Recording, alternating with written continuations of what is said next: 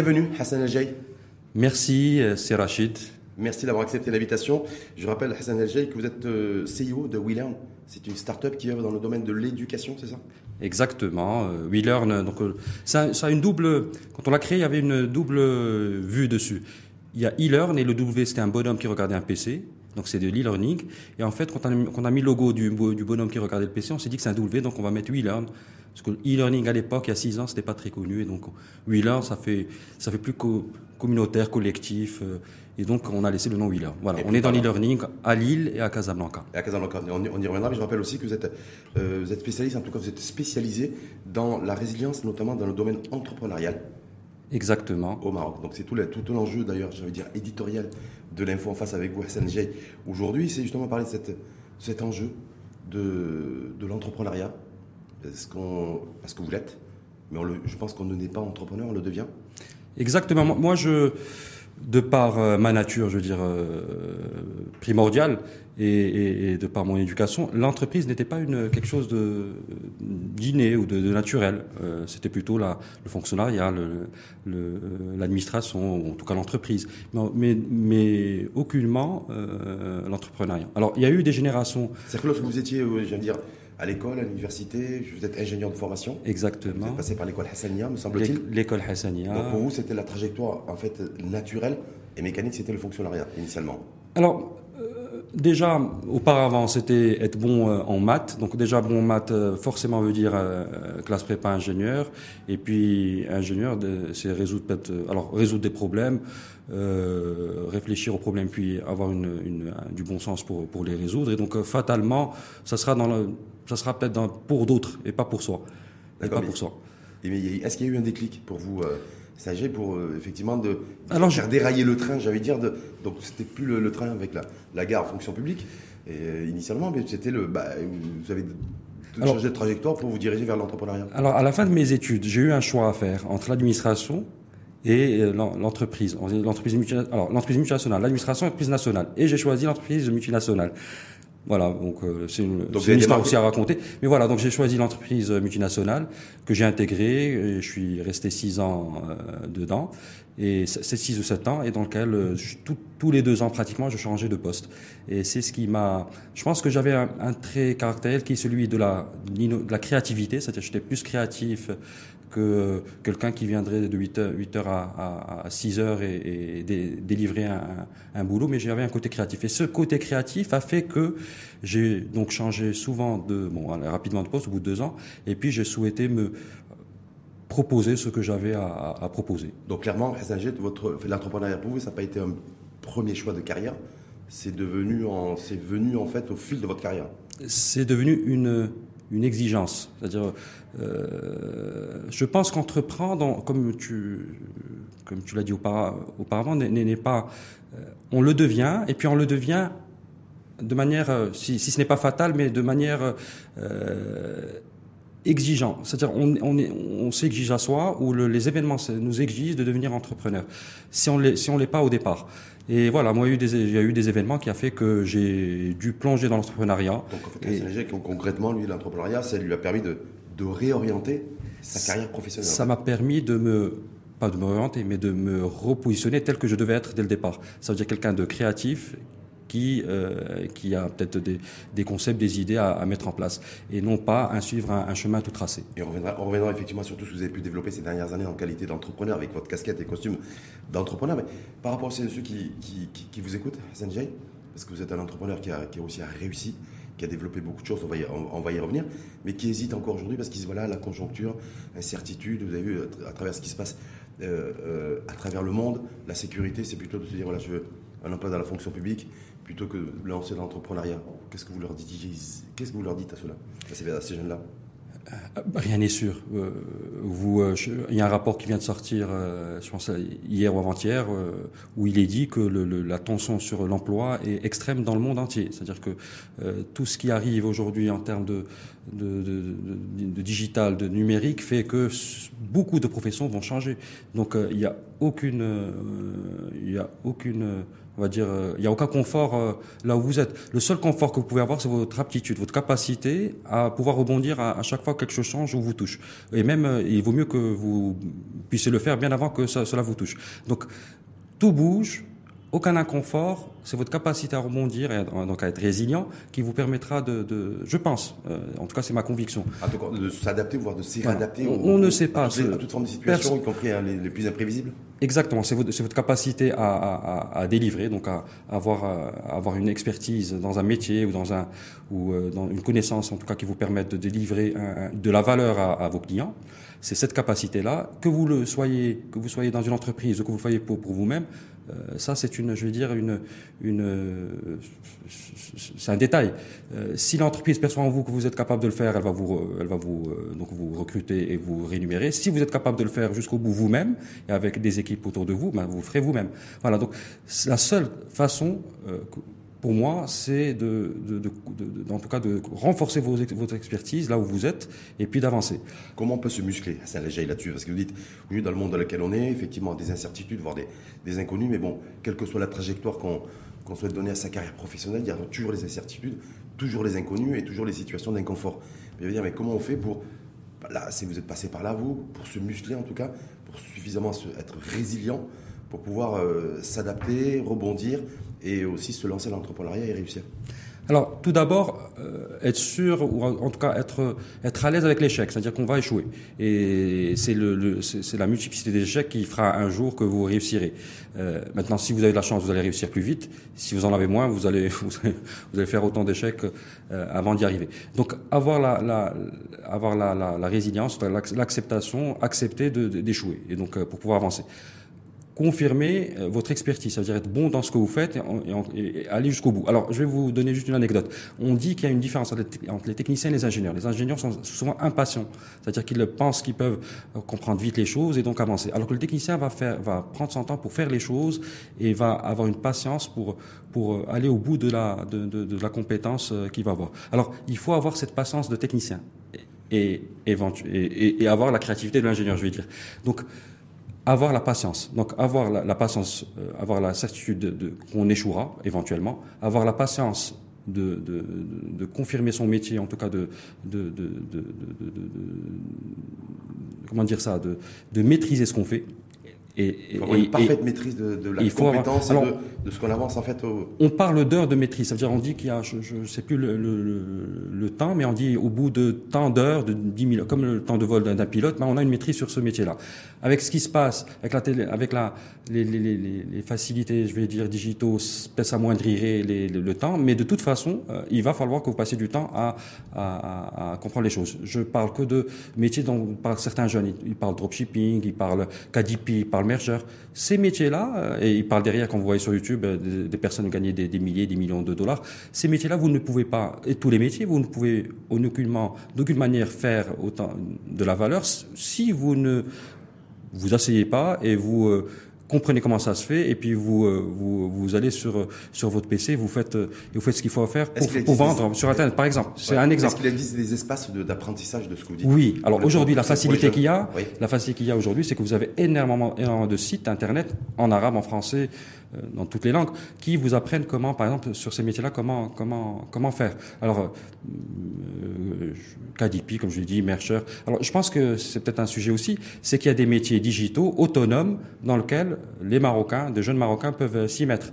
Euh, et ça a déjà commencé d'ailleurs. Ça, ça a commencé discrètement. Est-ce que c'est une nouvelle forme d'entrepreneuriat C'est justement de dire sur la base de la technologie, de l'accessibilité, aujourd'hui, mais de ces nouveaux métiers, eh effectivement, il y a des, je veux dire, il y a des, espèces de couloirs qui permettent de se diriger directement vers l'entrepreneuriat grâce à la technologie. Oui, parce que le marché est mondial. Nous sommes 34, 40 millions de, de personnes, mais en face de 7 milliards et peut-être euh, peut-être un peu moins de consommateurs. Mais, en fait, euh, il faut la réflexion n'est pas marocaine. La, la, réflexion elle est mondiale. Donc quand on a allez 3, 4, 5 millions de jeunes euh, au Maroc, ben, ils, ils, sont ils peuvent aisément se mettre à, à, couvrir la demande de, de milliards de personnes. C'est-à-dire Hassan vous êtes en train de dire en fait l'entrepreneur d'aujourd'hui ou en tout cas de, de demain chez nous, euh, il, doit, il, doit, il doit en fait raisonner en disant le marché, il n'est pas maroco-marocain, il est mondial. Je pense qu'au-delà du jeune, le Marocain dans son pays, le Maroc, qui est quand même perçu comme une île, comme le dirait un philosophe marocain.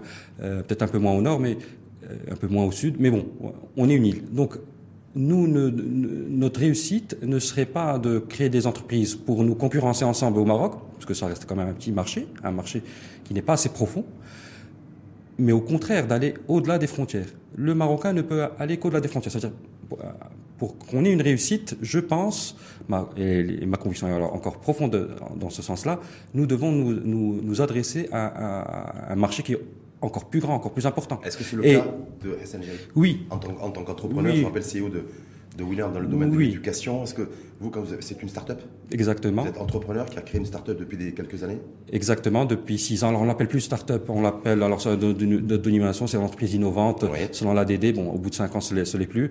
Euh, en France, on appelle également une entreprise innovante. Alors on a, on a été, alors comme euh, ce qu'on a fait, c'est dès le départ, WeLearn, comme elle conçoit des programmes de formation pour elle, ça veut dire qu'elle commercialise elle-même avec des brandings ou avec des collaborations avec des grandes écoles d'ingénieurs entre autres, soit elle le fait pour d'autres, donc elle conçoit des dispositifs de formation pour des, des corporés, des entreprises. Donc pour ces clients-là, donc euh, qu'ils soient du, euh, de, de, on va dire du B2B ou du professionnel qui va acquérir une formation, au Maroc, le marché n'est pas assez profond. Donc on, est allé ailleurs. C'est-à-dire, on a, dès le départ, on s'est dit il faudrait qu'on puisse se développer. Pas au départ, mais au bout d'un certain moment, on s'est dit il faudrait qu'on puisse se développer ailleurs. D'autant plus que nos produits sont euh, sont consommables, en tout cas sont sont euh, peuvent être euh, peuvent être assignés ou consommés dans d'autres marchés.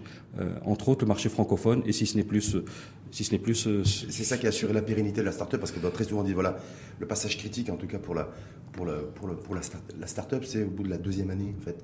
Deuxième et troisième année, est-ce que vous, le, vous, en tant qu'entrepreneur qui avait été, donc, qui avait été innovant aussi en même temps, en créant cette entreprise innovante, William, euh, ce qui a permis de, de, pérenniser, en tout cas de consolider votre start-up, c'est l'ouverture sur le, sur, le, sur le monde extérieur Alors, pour dire vrai, on est encore euh, dans l'étape de l'ouverture à, l'international.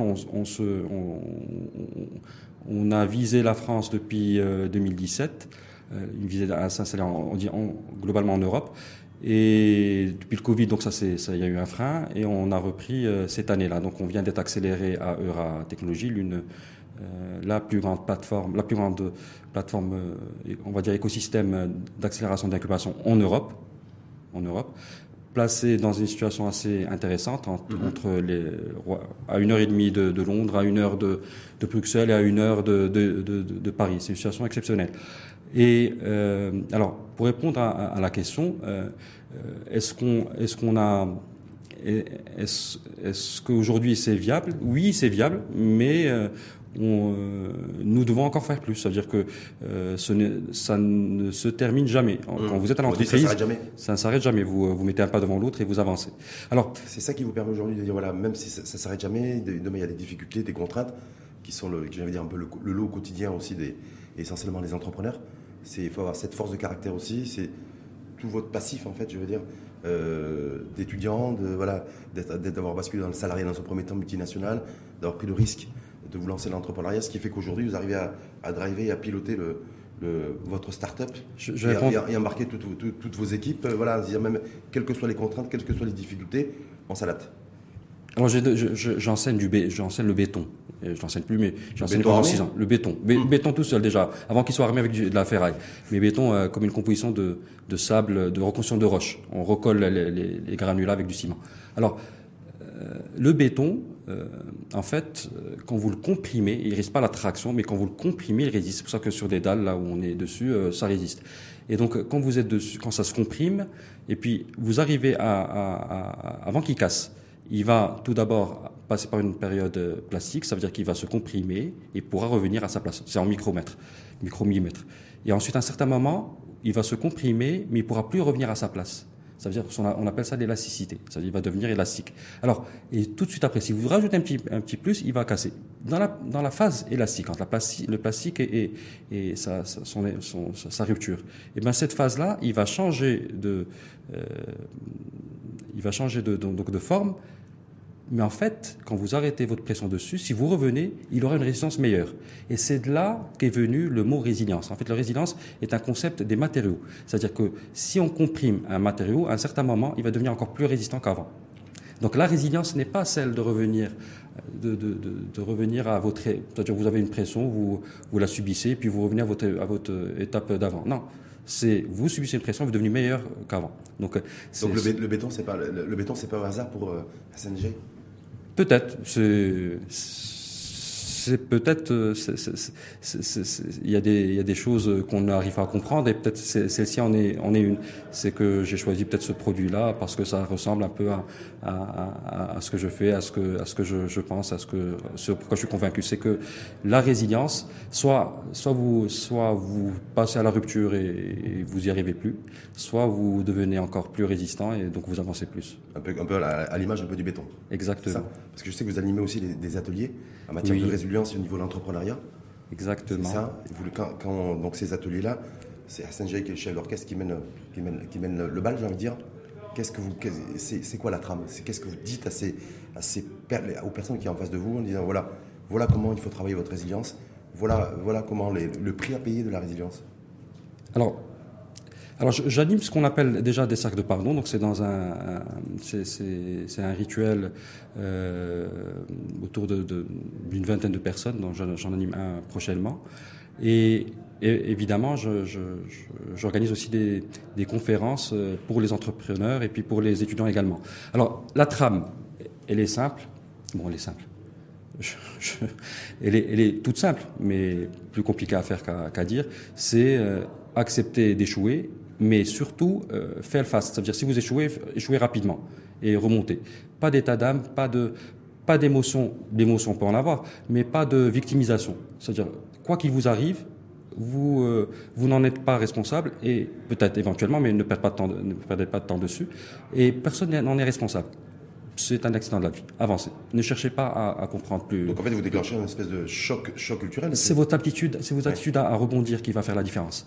Euh, quoi qu'il vous arrive, euh, il vous arrivera et vous n'en vous n'en comprendrez pas peut-être le motif.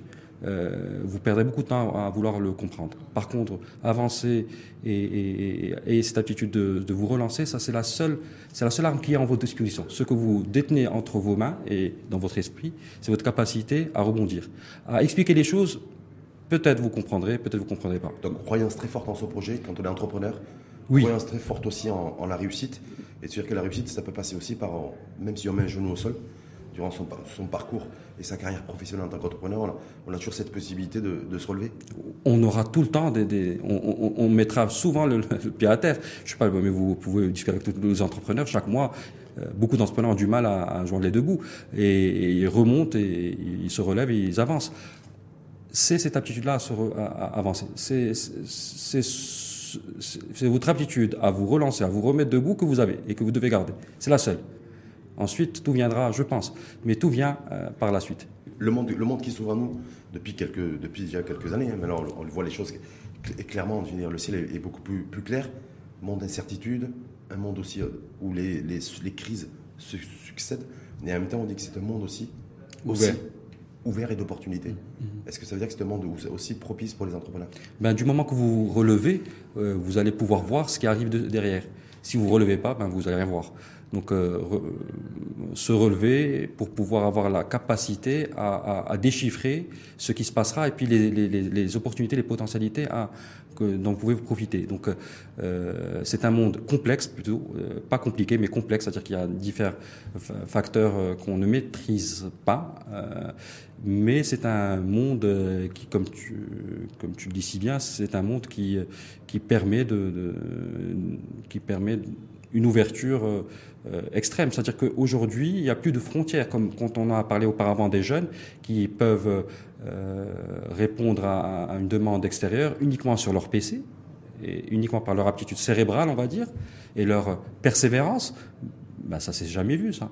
Vous ne pouviez pas. Euh, C'est-à-dire quand même la mobilité, elle était physique. C'est-à-dire qu'à l'heure aujourd'hui, il y a d'autres formes de mobilité, auparavant, en tout cas, qui sont qui, peut être au, bénéfice de l'entrepreneur Auparavant, les Marocains, pour rester sur le Maroc, qui voulaient, qui voulaient euh, délivrer dans le monde entier, soit ils allaient bon, très peu aller à Manchester, en Angleterre, pour ceux qui allaient le plus, le, plus, loin possible, euh, et puis d'autres allaient au Soudan, donc euh, au, on va dire au Sénégal et ailleurs, et au, Côte d'Ivoire auparavant, il y a un siècle, deux siècles, et ils devaient se déplacer famille entière et ne plus revoir peut-être le, le, pays. Donc aujourd'hui, ce n'est plus le cas. Et il faut dire que ces gens-là étaient marocains, ils l'ont fait. Alors aujourd'hui, c'est plus simple.